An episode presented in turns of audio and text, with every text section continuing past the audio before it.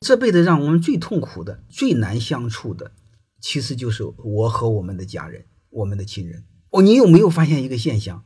我们和亲人之间有太多的应该，这种太多的应该，其实背后是道德绑架，以血缘关系为由相互绑架。我们本来是应该享受亲情，享受亲情给我们带来的喜悦、美好、温暖，让我们人生不再孤单。但事实上不是。